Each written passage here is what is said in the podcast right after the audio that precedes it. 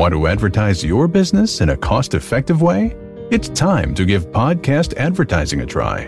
Research shows a high rate of podcast listeners made a purchase as a result of an ad they heard on a podcast. Visit podbean.com slash brands to launch a cost-effective podcast advertising campaign in minutes. That's P-O-D-B-E-A-N dot com slash brands.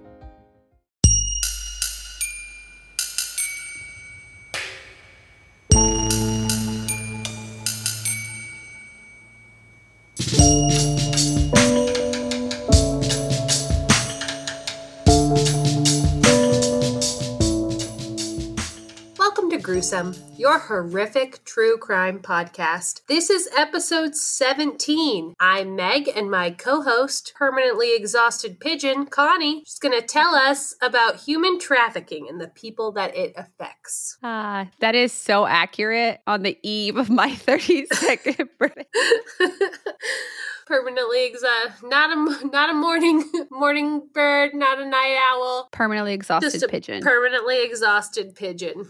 All right. So, this episode, I know we say this a lot, but it's going to be different from other episodes that we've covered. Um, as everyone knows, Sunday was the Super Bowl. What you may not know is that the Super Bowl is the biggest national event where sex trafficking flourishes. There are esti- yeah, there are estimates of over 10,000 victims who are brought to the various home cities where the Super Bowl takes place to be sold or trafficked. Yeah. At like Super Bowl sex parties? What I don't Yeah, know like, what like you the think about context it. is here. So you think about it, most of the people who go, Super Bowl tickets are expensive. Yes. So most money. of the people who are going are very wealthy. And as we have learned the past couple years with situations like Jeffrey Epstein. Epstein um, didn't kill himself. Yep. Yep. And things get very sketchy when you get a lot of money and it's things are weird. Yeah. So this year, the Super Bowl was in Florida, which also happens to be third in the country for human trafficking. So you got two things Oof. working against you. So instead of taking you through a gnarly case, I had this feeling for the past couple weeks that this is just something like I had to cover. I know we're not like a huge podcast yet, but like I feel like I would be doing the platform that we have a disservice if I didn't do my part to like spread more awareness. Yes, And- I agree with you. Normally, when I choose a case, I dive in deep. I bring the case, you know, with the exception of some direct quotes to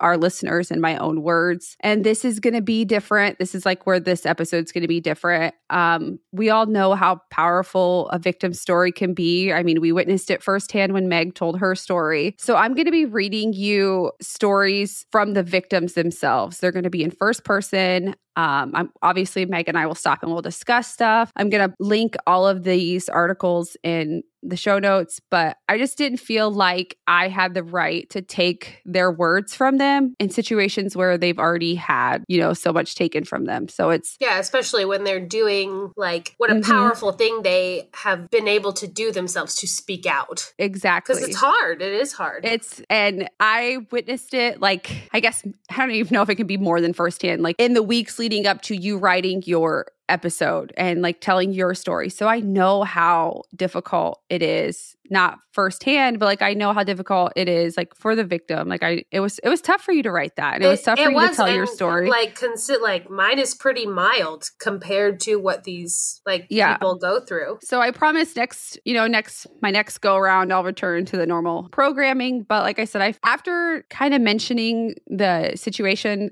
with my van getting marked, I I just felt like it was something that I needed to talk about a little bit more. So that being said, the International Labor Organization estimates that there are 40.3 million victims of human trafficking globally. Whoa. To put that in perspective, the state of California, everyone that lives there, 39.51 million people. So every like if every person in California was being trafficked. Yes, human trafficking earns global profits of roughly $150 billion a year for traffickers, $99 billion of which comes from commercial sexual exploitation. Estimates suggest that internationally, only about, this is the part that killed me, 0.4% of survivors of human trafficking cases are identified, meaning the vast majority of human cases or human trafficking cases go undetected. Is this point zero four? 0.04. I'm doing math. Hold on. Times 43 million. Mm-hmm. It's 1.7 million people. Yeah. So that's how many you hear out of 40 million. Which it seems million. like a lot until you're like,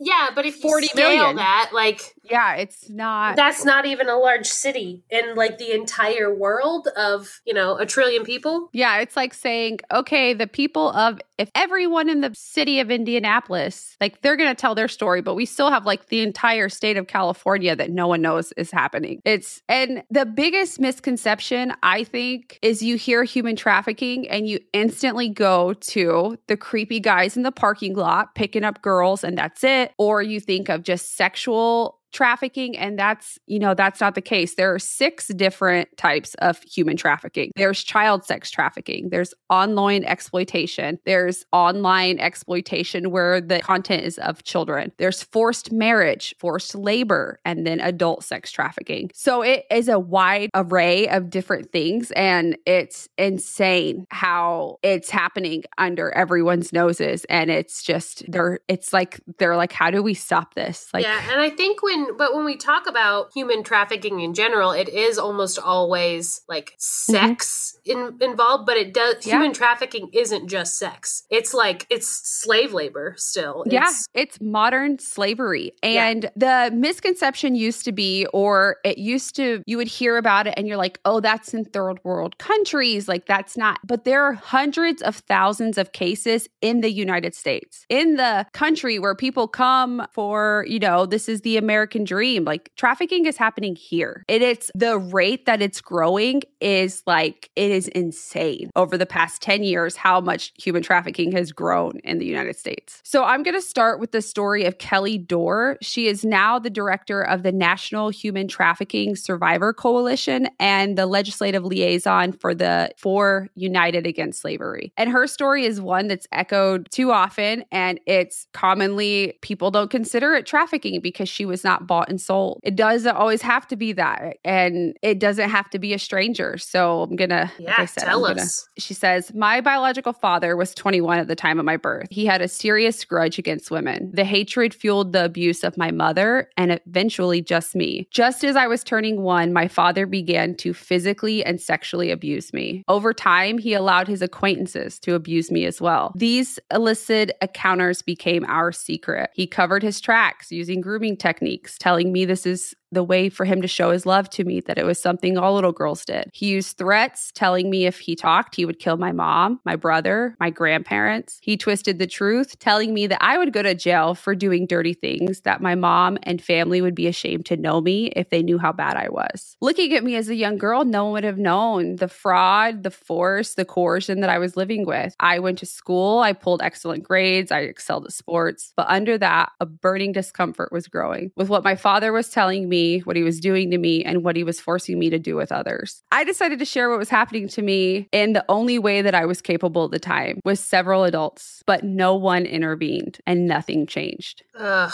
Yeah. Same. Ah, always the same. So infuriating. So at 13, I found myself in the middle of a middle school health class. And up until that point, I assumed that all of my friends were doing things like I was doing at home and they just didn't talk about it. As the teacher led to a discussion about incest, rape, and abuse, the idea began to unravel. And so did I. I saw my classmates jeering at the subject matter, saying how disgusted they were at the very thought of incest. In that moment, I realized I was alone with my secret. My experiences were not normal, and my friends definitely did not experience this. And immediately I felt shame. I also felt very deep and highly conflicted emotions a sense of rage at my family, but also a urgent sense to protect them. Like many familial trafficking victims, my family ties were strong and controlling. I, like many other victims, unintentionally protected those who hurt me, in large part because I didn't know how to process what was being done to me and it was somewhat normalized in my family environment. In many ways, I didn't see myself as a victim. But that day, that conversation, those questions, they not only put a crack in the story my father told me, but also in the story I told myself. As the pain rushed in, deep and overwhelming, I went home and I tried to take my life. I lived, but the pain did too. And it caused me to fall into a deep depression. So it, she goes on, she eventually told the counselor took notice as they were having these conversations in class that Kelly was like, wait a second. So she, the counselor reported it as they should. So wait, sorry, I'm crying. Um, I know.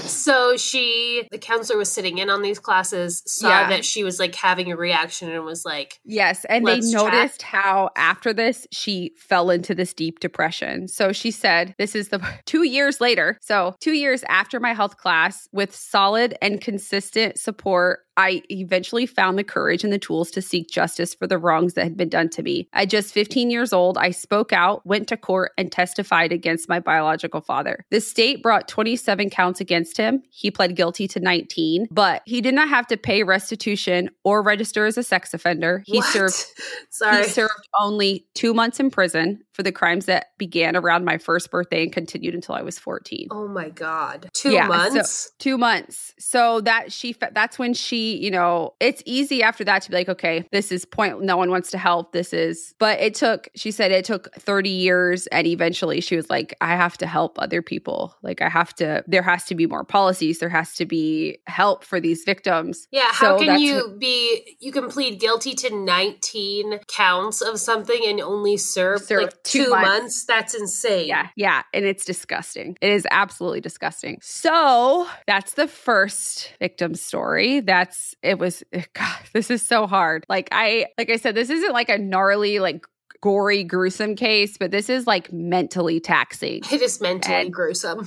I am very sorry for that. But like I said, I think it's important. So the next story is one that we don't think of. And honestly, I this one was the hardest for me to read. And it's not because like sexual assault isn't as awful as it is, because I do think that's one of the worst things that can happen to a person. But it's more of this feeling of guilt that I had because this is going on and a lot of people don't even think about it. And like I said, I am living I did not realize how prominent this was because you see this the next case it involves labor trafficking. And a lot of times you see these fancy rich people, you see their help that may be from a different country and you just assume that that's how, you know, they're like just getting like yeah, a, they're paying them. Yeah. So, uh next story is from Nena Ruiz and I'm to just get to it. I came from a family of teachers, father, husband, sisters, and daughters. I taught for 32 years in an elementary school in the Philippines, and somehow that added to the shame I felt for being a survivor of trafficking. I not only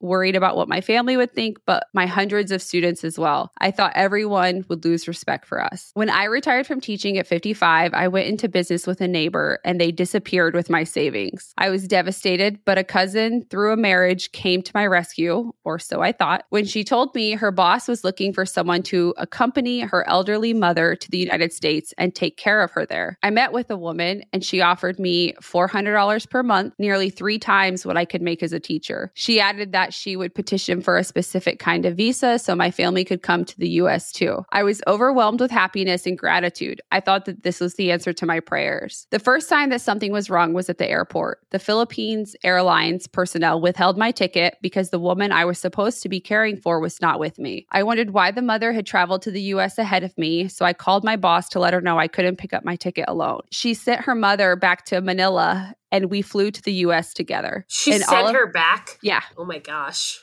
In all of my excitement, I didn't ask any questions about the strangeness of the situation. I trusted my new boss. In San Francisco, so we're in the United States now. In San Francisco, my boss's younger sister met us at the airport and we happily ate dinner at her house. Before going to bed, the sister told me, My mom stays with me. My sister used my mom so that she could get you to come here to be her domestic helper. Tomorrow, I will arrange your flight to Culver City. I was was so shocked I couldn't say a thing. My head was spinning with confusion. I arrived in Los Angeles and my boss took me to her condo in a gated community. She was a very prominent, influential Filipino woman, and her American husband was the vice president of legal affairs of Sony Pictures in Los Angeles. Oh, geez. Yeah. Before we went inside, she asked for my passport. She said she was going to extend my visa and petition for my family to come to America to be with me. Again, my happiness overwhelmed me and I believed her. Within a week, I had a daily work schedule taped to the wall in the kitchen. It ran from 5 a.m. to 10:30 p.m., which was incorrect since I also had to bring the dogs outside in the middle of the night. I had to take care of the dogs in addition to cooking, cleaning, washing, vacuuming, ironing, dusting, hemming clothes, and maintaining the plants. Every month, I cooked a large pot of special Filipino dish of a special Filipino dish with ground beef, rice, tomatoes, carrots, broccoli for the dogs, but was fed leftover food that had been in the refrigerator for days. I had to brush the dogs' teeth, clean their ears, and give them vitamins each day. But I had to sleep on a dog bed in the living room, even though the house was large with a guest room and a music room. And What? I kept all. Why would they yeah. let her like in the living room? This Mhm. seems like less convenient than just being like go crash in a guest room. Yeah, I kept my belongings at the laundry room. I felt my boss disliked everything I did, no matter how hard I tried. She told me I was ignorant and brainless. As I later alleged in civil court, she hit me and pulled my hair and left me with bruises and cuts. I was Oh scared of her. Yeah, I was scared of her, but also ashamed that this was happening to me, an elderly woman who deserved respect. Damn right.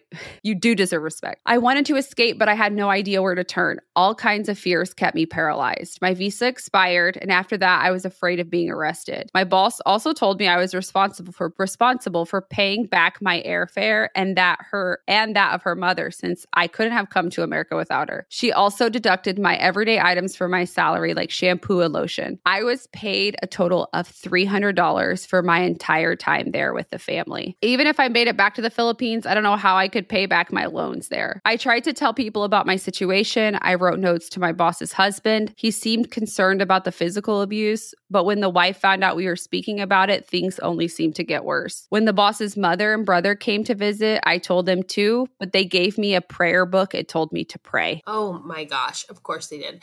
Um, because the wife was Filipino too, right? Mm-hmm. Yeah. It, it sounds like like she's ashamed, like maybe like some internalized like racism against her own. Like Yeah, I don't know. Yeah, or it's like you get know. to a you get to a point where you just think you're awesome and you're better than everyone And and you you, can, can- just do whatever you want because you have a certain amount of money. You can't can't do that. I called a friend in Chicago, but she herself was undocumented and afraid to get involved. In the end, the neighbors were the ones to help. From when I took the dogs out, I made friends with the 13-year-old girl next door. I couldn't keep from crying when we were together and eventually told her what was wrong. She told her mother, plus her parents sometimes sat at the swimming pool close to our condo and heard the yelling and hitting through the walls. Her uh, her mother asked my boss if I could come help when their cleaning person didn't show up and my boss, trying to be a respectful neighbor, let me go. We were able to talk and the mother encouraged me to escape, but I wasn't ready. I was still too scared. This went on for a year. A year. So Oof. that's I rarely spoke with my family on the phone and I didn't tell them how bad it was because it felt useless. What would they do from so far away given all the debts we had? At the end of each day, I would write the exact date and list the things my boss said and did to me. I also kept good track of the deductions made from my paycheck. This meticulous record keeping was a way for me to relieve my emotions for the day, but it also kept the thing that built the case against the family. Yeah, good, good for her. Yeah. Finally, one day we got a knock on the door. It was the police. One of the neighbors had called and said I was being hit. He asked if I wanted to talk with him alone outside, but I was silent and only looked at my boss. Even though the, my boss treated me cruelly, she was still my boss. And because of my culture, I felt I should obey her.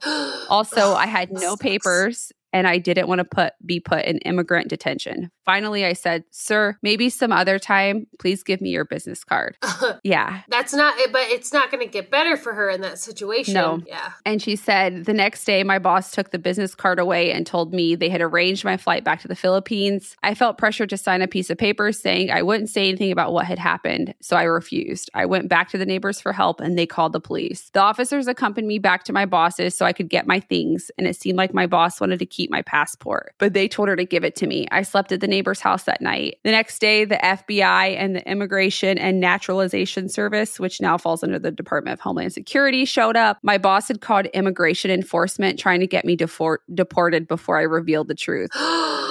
hmm Cruel, unusual. So she goes on to, you know, talk about how the um, coalition to abolish slavery and trafficking helped her get like a lawyer, access to education, and like kind of get on her feet to get her family over. And then she eventually, in 2013, she went back to the Philippines to be reunited with her family. But like that's that's trafficking, and it has nothing to do with sex. It has to do, and this happened. Buying and trading and forcing and coercing people like Yeah, and you humans. Yeah, you see this uh, a lot in country. Immigrants will come and someone's like, "Oh, let me help you. Let me help you," and they take they take They passports. take advantage they, of you. Yep, exactly. I actually read about a case similar to that in New York, where um, I think she was from Trinidad, something like so one of those islands, one of the islands over there, uh, and it was the same, this same exact thing. Like, come here, we'll you'll make this, you'll do this, and then when they did that, when they got there, it was not that, and they weren't paid because they were charged,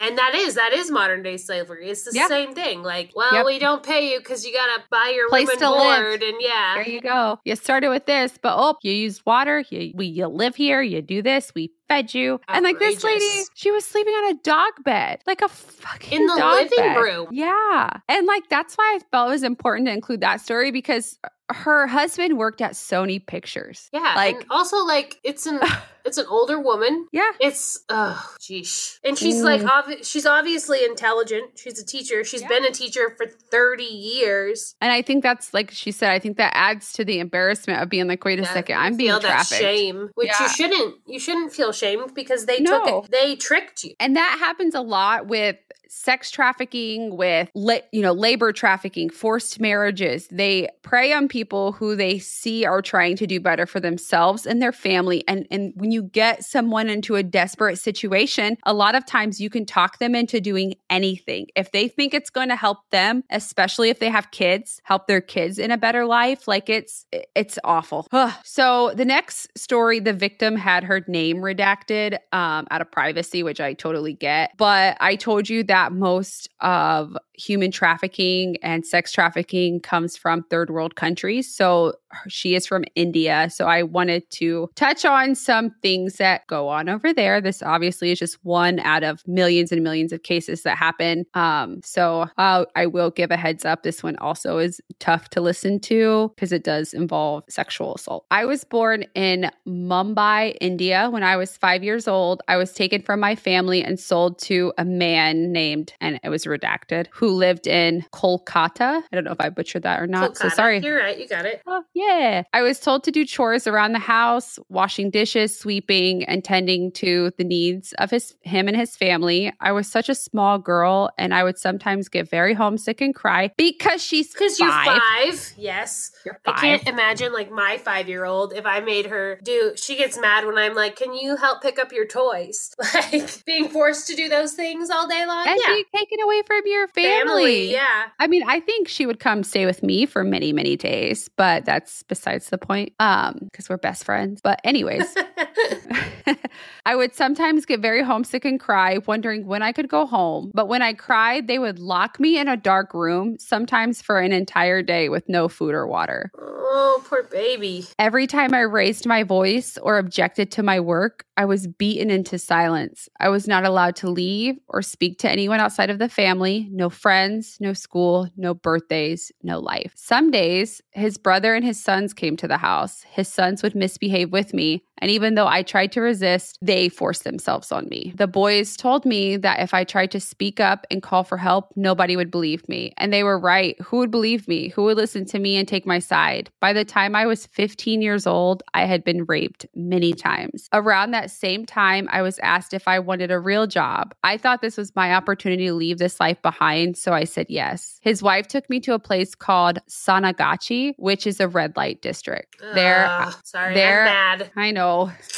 There, I saw other girls my age talking and negotiating prices with older men. That day, I was sold for the second time in my life, this time to a brothel. Suddenly, I started crying, Please let me go from here. I don't want to do this work. Hours later, I met one quote customer. After that, I had to meet with 15 to 20 customers every day. Oh my gosh. And honestly, I'm not trying to discredit the 15 to 20, but I have read articles where it's like in the hundreds a day. A day? A day. It's like all, like it's a whole day. If I refused, I was beaten with a broomstick, a metal pipe, or anything they could find. After several months of being in that dark place, police and IJM showed up and brought me out. They told me I was safe, but I didn't trust anyone. I thought maybe I was being sold for a third time. Yeah, But why should social- she trust anyone? Yeah, I- absolutely. I wouldn't either. But the social workers from IJM came to meet me regularly, spoke to me, would ask me questions about what happened with me. They believed when I spoke to them, and they believed me when I spoke to them, and they helped me testify in court against the people from the brothel, even though it was extremely difficult. If I were alone, I could never have come this far. There is a fire burning inside of me when I think of my past experiences. I could hear a voice yelling from the fire saying, You have to fight.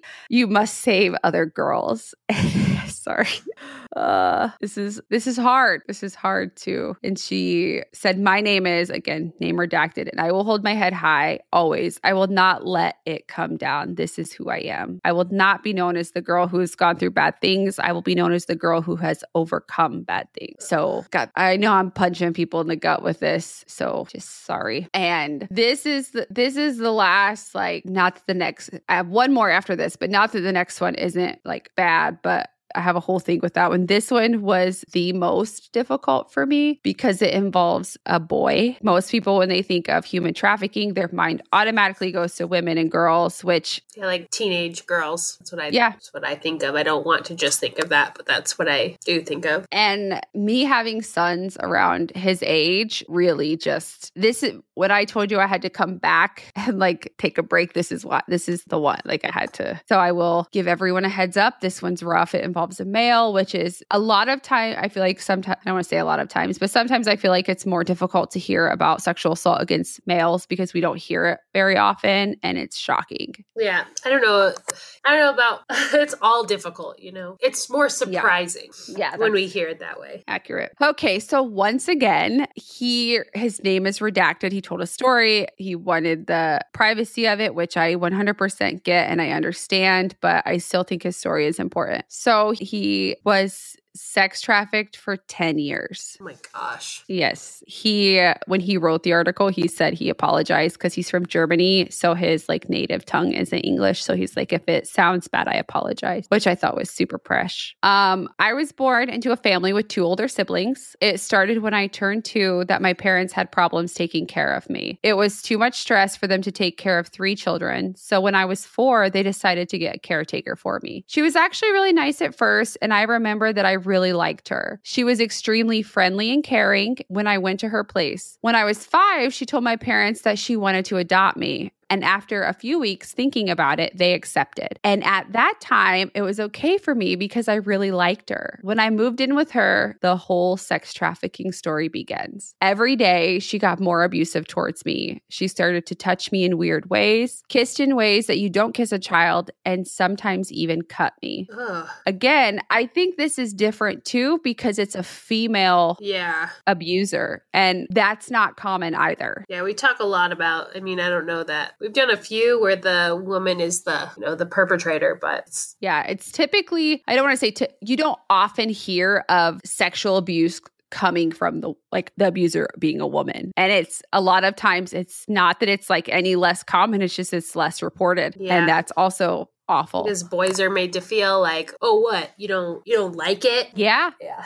It's baloney. and that kind of stigma because that's awful I know, like everyone listening is gonna just hear me go like, like every i know 10 i'm minutes. so sorry It's okay. I know that she did even more stuff, but I really can't remember. So it got worse and worse every day when at some point she invited people to her home that just straight up started to rape me for hours, oh males God. and females. And I still remember that even as a five year old, I just wanted to die there. Five years old, five, Ugh, like five. I, no. the rage that I feel while I read these stories is unmatched. It's- I, I can't even It's awful. It's disgusting. from from that day it was the same over and over except for on saturday and sunday because she wanted my wounds to heal Ew. so i'm not going to read it's very repetitive with the abuse and i don't feel like i need to You've made Con- you've got the continue point to con- across. yeah. yeah yeah. So, with when I was nine or 10, she started to trade me around for money. So, I went to different homes where people abused me. He goes into detail about what happened. Again, I'm not going to go into that. He literally says everything you can think of. He was very often missing school, but since I wasn't a bad learner, I could write a test here and there, and I came through the classes. When I came to middle school, I was bullied, I got beaten up, and I was humiliated with words. So he was experiencing hell at school and at home. Again, this is why I tell people always teach your kids not to be assholes because you never know what is going on in someone's home life. Or, yeah, or in their life at all. Yeah, exactly. Since middle school is obviously harder than elementary school, I wasn't able to graduate because I had been missing so much and I really couldn't learn because my day was filled with everything else. Yeah, I believe it. So, at some point this is the this is when the people that I need to be in a room with on my worst days is this I can't I'm just this bitch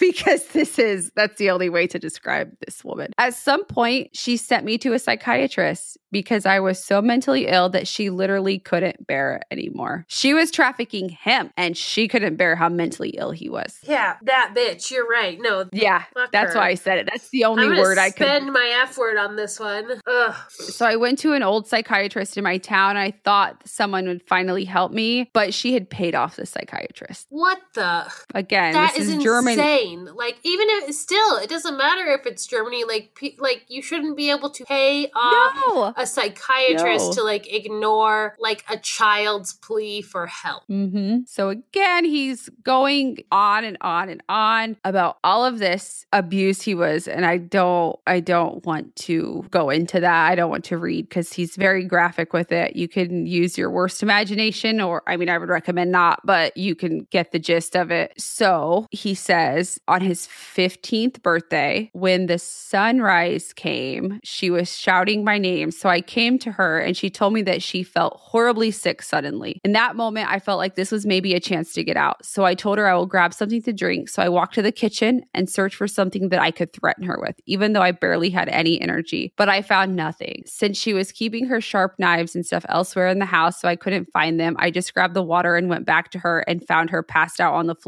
The moment I saw her passed out on the floor, I have never felt so much power in my body. I stood up and as much as I could, I got the key. I stood up as much as I could and got the keys and went to the streets where a very nice old man found me and brought me to the police. Thank goodness. Yeah. So after that, everything went kind of fast. She was arrested. I went to the hospital where they took care of my injuries and she was sentenced to life, which is 25 years in Germany. And I was able to get many of the other people that abused me into prison too. That's just so it's wild to me when they're like life in prison is 25 years. Like if someone is Mhm. 30 when they get arrested and they get life in prison, they're like Yeah. 55 when they get out. They still have I don't know, maybe I I know that in other countries they're much think- better about rehabilitation. That's what I was going I to think say. I think that's they important. really. But in cases like But- this, I just want her to rot until like the earth is gone. Yes, I 100% agree. And it's it is so hard researching and bringing cases that involve children as parents. Like it's it, it's hard. It's hard to hear Meg tell them. It's hard for me to tell. I'm sure she feels the exact same way Yeah, absolutely. because I feel the normal person has this parental instinct to just protect. You want to protect children. I felt like that before I even had kids, and I did not like children.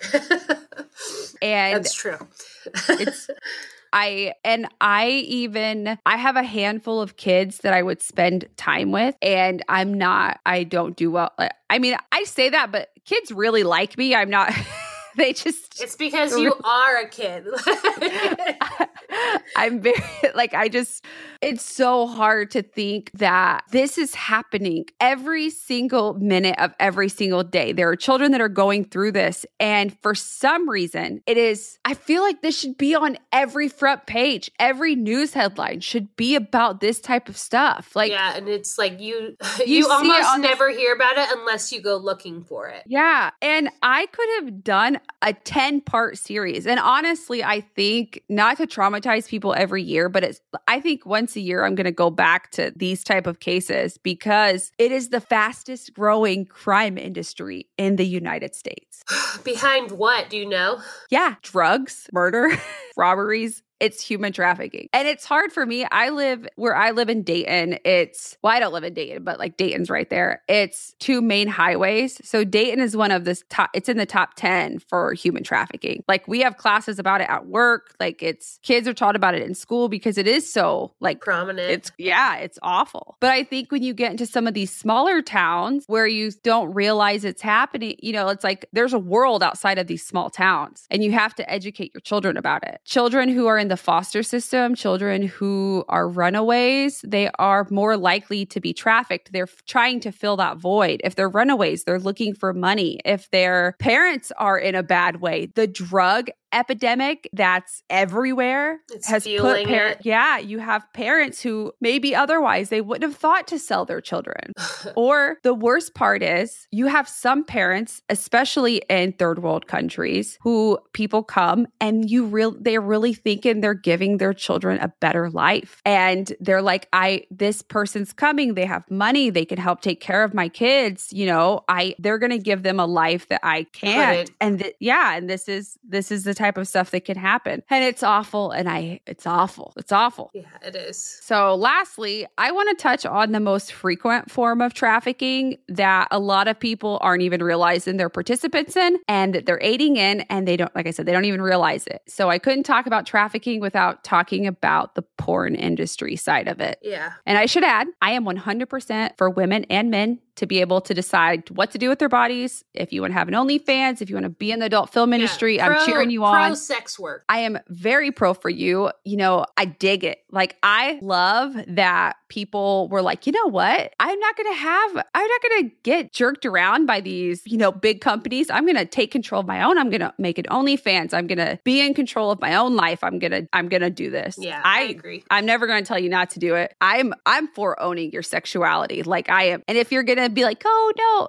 we don't want to hear that type of argument. I don't want to hear anyone try to argue against someone who has the choice and they choose to do it. Like if they are willingly like this is what I want Yeah, if do. they're a consenting adult, they can do whatever the hell they want. But the point, key point being someone who is choosing, not because, not choosing because they have no other option, not choosing Yes. because they are being forced into it. That is not the choices I'm talking about. I'm talking about sitting around at your house and being like, F it. I'm going to start an OnlyFans. I'm going to sell feet pics. I'm that's what I'm talking about. I'm not talking about the people who have been neglected so much, who have so much trauma they feel like this is the only way out. That is not what I'm talking about. So, Pornhub attracts 3.5 billion with a B, B as in boy, 3.5 billion visits a month. That's more than Netflix, that's more than Yahoo, that's more than Amazon, Holy which shit, is I didn't know that. Yeah. That's wild. Pornhub rakes in money from almost 3 billion ad impressions a day. One ranking list Pornhub is the 10th most visited website in the world. Again, I'm not telling you to not watch porn. I'm not, but I'm telling you that if you are watching porn on these websites, there is a very solid and likely chance you're watching videos where the people involved are victims of human trafficking or they don't even know that their video is out there. And that's enough to make me want to vomit. Like, Yeah. that's because you don't think about it. You don't, you know, you, they, porn, I mean, they have a, they have a, they bought a billboard in Times Square before. They donate, I mean, they have a, they donate to organizations fighting for racial equality and, you know, they brag on having content to get you through COVID 19 shutdowns. But the problem with Pornhub and other websites as such is for the longest time, Pornhub had, they estimated 80 moderators, 80, 80. For the 1000000000s mm-hmm. of visitors they have mm-hmm. and the millions of videos they have. Yep. 80. That's nuts. 80. Facebook has 15,000. So if that just gives you a little bit of a, And you know they can't like you know they would be able to pay more people. yeah, they get like one point. I, th- I think I read it was like one point some number million hours of videos submitted a year. So the 80 people that they have, it take would take them like hundreds and hundreds of hours of constantly watching porn every day. Like the essentially that would be all they did. They would sit in front of a computer, watch porn because they would have to watch hundreds of hours of videos a week. So physically, you cannot scroll through those videos to see is this person being held against their will? Is this person 14? Is this person being raped? Is this, you know, they can't do it and they were trying to oh you know like we have consent. No you don't. Like they yeah you don't. No. And so recently and this has been a big thing recently and i mean as in like the past six months uh pornhub has been under fire because more and more people are realizing that there's no there's no way. They say that you can't there's certain code words like you can't put rape you can't put underage you can't do any of that. But you can put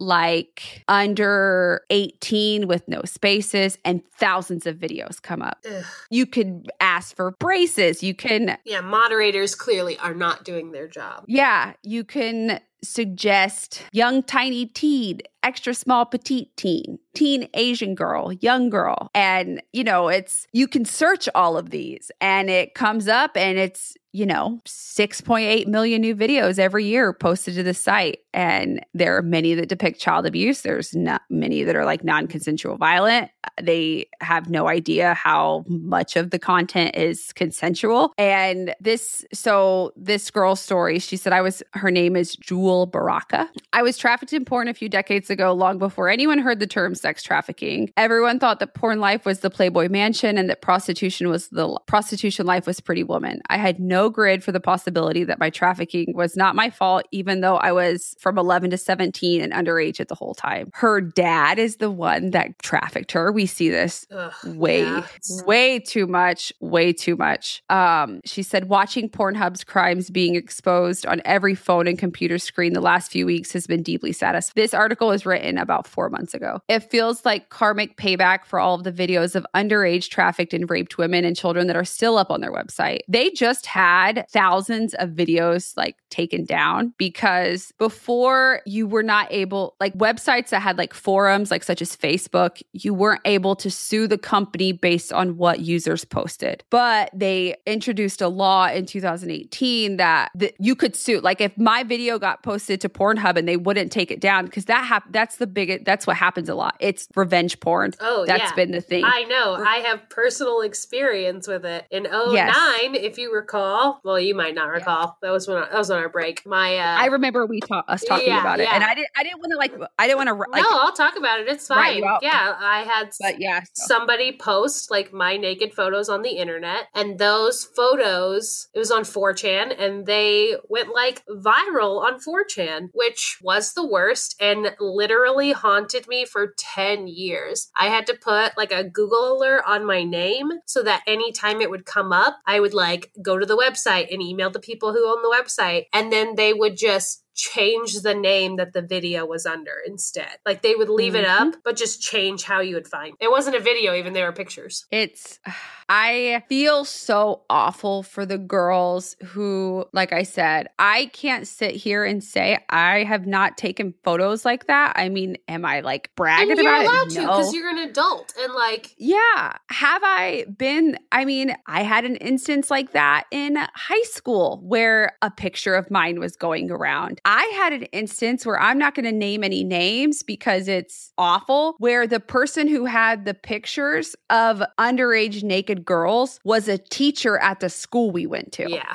And that was the whole up. thing. And they were getting the pictures when they confiscated phones. So the boys weren't even the ones sending it. And these boy teenage boys who you have to stop with the boys will be boys narrative and say, "Oh, you know, they were just being boys. They were just sending the picture around of the girl." No. Like, no. You are participating in trafficking. Trafficking, exactly. Yeah. That is online exploitation and you're participating in it. And it's something that needs to, especially in the era that I feel like cell phones were texting and stuff was like really picking up like towards the end of our high school career, but and like into college. But now, I mean, we just got my 10 year old a phone and I haven't slept a full night's sleep since I got it. And I have every single blocker you could have on that phone. I go through his phone. I look at all of his text messages every single day. I have an app. It's excellent. It's called Bark. It alerts me if anything inappropriate is, you know, on there. But at some point, I mean, he's 10. I'm assuming he's not, you know, sexting and sending naked pictures yet.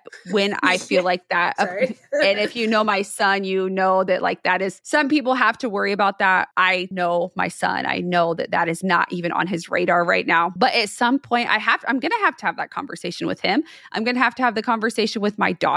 Like, if you choose to send pictures of your body, this is what can happen. And it's not your fault. It's just, this is the sad, disgusting age that we live in, that there are you there are 14 15 year old girls who are being asked by older boys send me a video of you. And they do and then it ends up on pornhub and the girl that was speaking was talking she had 400000 views. She had to be homeschooled. She had to be homeschooled afterwards because her ex-boyfriend or a boy that she was liking put a video of her on pornhub and she was 14 and for what? Like what is the point? Like for clout? Is that what it is? Just like yeah. I never understood the i i remember being mortified the first time that that happened to me and realizing that more per- more people had a picture of me than what I initially intended. Yes. And you know, and when it a- happens, like when, you know, it was 10, 15, between 10 and 15 years ago when those things were happening to us, it wasn't as easy as like, I know who did this. I can go to like I can press charges on this person because you could those laws weren't even there yet. No, and it's I don't even want to say like teenage boys are I mean, it's more prominent with boys like sending pictures. But this is but obviously girl, like adults doing this also to yes, everyone, to kids, to their yeah, partners, to You were not in high school when it happened to you. You know, like you were in high school. It was by all we were you were an adult and it happened and it was still like it's you girls i remember being in high school and it happening and you feel that sense of shame because it's like who do i tell that i sent a naked picture of myself to someone? Yeah. Because it's not something i was proud of. I at the time honestly i probably didn't even really want to do it but it's like you want to girls have this you know you want to be popular you want to you want to be cool you want boys to like you. And i didn't have the i didn't have the self-confidence to be like oh, fuck that. Like, I don't have to do that if I don't want to. So it's just that's a conversation that parents need to have. It's a conversation women and men need to have if they're watching any of it's not just Pornhub, it's any of these sites. Like, you don't know if the people you're watching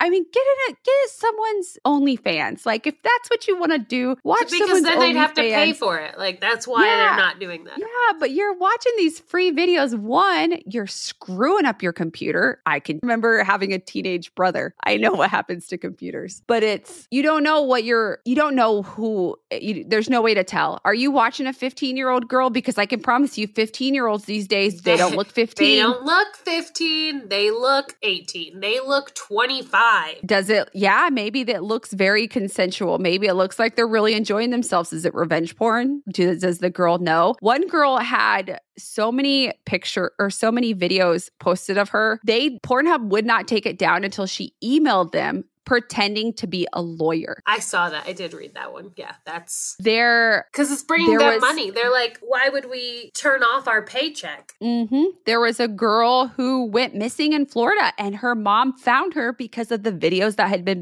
they were posting of her on Pornhub. It's you know, it's her, so there scary. were, and that's yeah. Her mother found her. It says her mother found her in Pornhub. There were 58 sex videos. This these reports are everywhere. So like I said, it's the most you're you may not know that you're aiding in it but I'm sorry, chances are you probably are. So stop being cheap and pay for someone's OnlyFans. That's my that's my tangent on pay that. Pay for someone who has had to do age verification and consent verification. Yeah, and that's what that's what Pornhub I guess is leaning they're going to start requiring, you know, 20 years later whatever I don't know how old Pornhub is, but they're finally going to be like we're going to start making everyone have con, you know, consent forms and blah blah blah. Yeah, absolutely. Your actors should have like all of that shit. They should have like, yeah, like medical tests. They medical records. They should have consent verification. They should have age verification. Why? Why not? Why? Like that? And that makes it safer for everyone involved, including the pisses, people watching and looking for it. Exactly. And what pisses me off more than anything with this, you see how easy it is for videos to be taken down. You see it, it happens. You, it, it's not uncommon to be like, "Oh, I was censored." They're to start. Um, my sister showed like it's to be harder to find like accounts that are promoting like anti-vax uh like for the covid vaccine which is not like that's not what the argument is it's like okay it's almost like if it's that easy why can we not take all these videos down like how, why is it so hard and the answer is because it's making money and that's the most disgusting part of it yeah that is the worst the worst so lastly um, I'm going to wrap this up. Some things that you can be on the lookout for if you think someone may be a victim of human trafficking, or if you just want to like some general tips if you're out in public and you're like witnessing something that doesn't, you know, just doesn't sit right. So if they're appearing malnourished, if they're showing signs of physical injuries or abuse, if they avoid eye contact, social interaction, authority figures, or law enforcement, if they seeming to adhere to scripted or rehearsed responses in social interaction, lacking official identification documents. They appear to lack personal possessions, working excessively long hours, living at the place of employment, checking into hotels or motels with older males, referring to them as daddy or boyfriends. Yeah, and that know, being poor- said, like you see like cases of child trafficking at least, you see someone sit down with a child or go into a dressing room with a child and then a different adult comes and takes them away. Like, yeah, that could be like a parent custody situation, but you like keep an eye on it. Like Yeah, absolutely. See something, always, say something. Yeah, I always say so you report it and it's nothing, that's fine. You wasted someone's time, or you could report it and it could be something. Yeah. Um, a couple other things, obviously, like poor physical or dental health, tattoos or branding on the neck or lower back. Um, if you're a medical professional, untreated sexually transmitted diseases, small children serving in a family restaurant, that is also a form of labor trafficking. Trafficking, security measures that appear to keep people inside an establishment, barbed wire inside a fence, bars covering inside of windows, vans that lock from the outside with no windows, no identification. That is a big one. That is a big one if you're out and you see that. Uh, not allowing the person's not allowed to go in public alone or speak for themselves. Just some things, you know, and then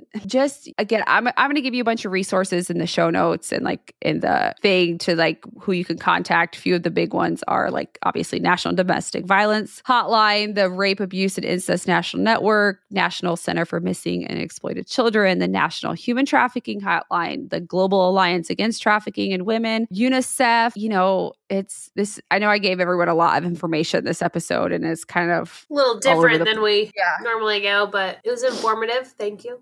I yeah. liked it. And and another one and is it. yeah, it's for girls, women who go out to bars and or I mean I don't think anyone's going out to bars right now, but like I remember going out with my friends and like being drunk and going to the bathroom by myself. Like yep. things like that. Don't let your friend, don't let your girlfriend like try to get herself home. Don't let her leave with someone she doesn't know. Like there's traffickers patrol campuses and they are that's what they're looking for. They're looking for a girl who's drunk and disheveled and doesn't know what's going on. They can wake up in a different state. So with no identification. So yeah, just that was that. I sorry guys. I know this was rough. It was hard, but no, it's okay. Like it's I, good. We if we're uncomfortable talking about it, it means like it's important, you know? Like I agree. Instance. Like it's making us uncomfortable because we're ignoring it. Yeah, and it's so prominent that that's what makes me that's after like I said, after the whole thing with like my van and like I just I was like, I have to talk about this, like more than just being like, oh hey, this happened. Like and St. Karen, she works in foster care, she works with DCFS, and she said that this is a bigger problem than any of us even realize. And that's scary. Like it's she sees it every day. So because a lot of these times these pimps and these traffickers, they build this relationship where the victims think they need them. So even if they're taking out taken out of the situation, there are instances instances where the girls or boy they run right back to the people who are trafficking them, and it's it's it's insane. So yeah, that, that's all I got for you guys. Uh, yeah, I don't have anything else. I've so much. I uh, will end on a positive note that my birthday is tomorrow. So this episode will drop one day before my birthday, which is dope. It's going to be 22. plus 10. 10. but the good news is is I really thought I was 33. I know and then I was like, "What year were you born in?" And you were like, "I have been saying I was 33 all week." I'm like, "You're not. You're 32, buddy. Congratulations." That was a nice, that was a nice pleasant surprise. Uh, uh, yeah. I'll meet you there in May. Yeah, I'll be waiting for you. on the other end of the highway. But uh again more high notes uh thanks for everyone who has been following us thus far if you're still listening uh be sure to leave us a review on apple Podcasts. you know talk to us meg made some really dope stickers Thank like you for buying dope. them if you bought one. yeah that's that's it, the support because we were kind of like and we'll have all this is on our Instagram and stuff. Just we're kind of like, hey, stickers are two dollars if you want to donate more because we are ad free. So if you don't realize, we don't make any money from recording the podcast. This is just a hobby that we would Yeah. love to make a job one day. but we just we have offers for ads and like we just it's so hard for us because we love that we don't have ads. So we were just kind of like, hey, if you want to just donate, you know, help us stay ad free. And then Then people did. did. And we were You like, did. the generosity. it was we were floored still i still can't believe it um, we're going to be working on a patreon that's coming more merch is coming we tested some shirts and they were not we want to give you guys really great quality and they were not great quality Yeah, I'm So- actually wearing one right now because it is very cozy, but the print was just not great. We want And we like a didn't wanna- sustainable quality product. Yeah we didn't want to like give you guys something that we were like oh gross i would never Even though I would. what else? I'm still gonna wear the samples, but I would never want to. I would want you guys to have to pay for something that I wouldn't personally pay for. exactly. Yeah. So Um, There's that. I was going to say something else. Hold on, you might have to edit this out just a little bit. Uh, oh, we're talking about maybe streaming, and if you know oh yeah, anything about that, please let us know because we don't really know like where to st- where do people watch like podcast streamers? Is Yeah, it we're YouTube? Is it about- Twitch? What is it? Is it both? Like we're trying to we're going to try out some things like with this whole Patreon thing that will give you access to Us. you guys hear yeah, you guys hear the the cut version. I spend hours and that's I spend hour well not it, it's gotten better, but like I spent some time editing this and you'll get to see in real time all the fun stuff that we like break and talk about. Every time I sneeze and I'm like, oops, sorry. or our kids cry, you'll get to hear that fun stuff. we gotta take a break. Uh, my baby's crying. in the whole keeping up with the trend of like owning, you know, like owning how you look, we're gonna do some like video streams so you can see us in all of our mom glory. I know that's what you're all waiting for. But yeah, so stay tuned and we will see you guys next week. That's it for today. Thank you all so much for listening to Gruesome True Crime with me, Connie, and Meg. We appreciate every single one of you.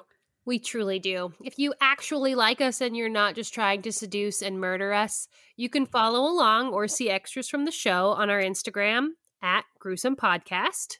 Or if you want to tell us our skin would make a nice lampshade, or if you have follow up questions about the episode, follow the form on our website, gruesomepodcast.com, and email us. We love hearing from you guys.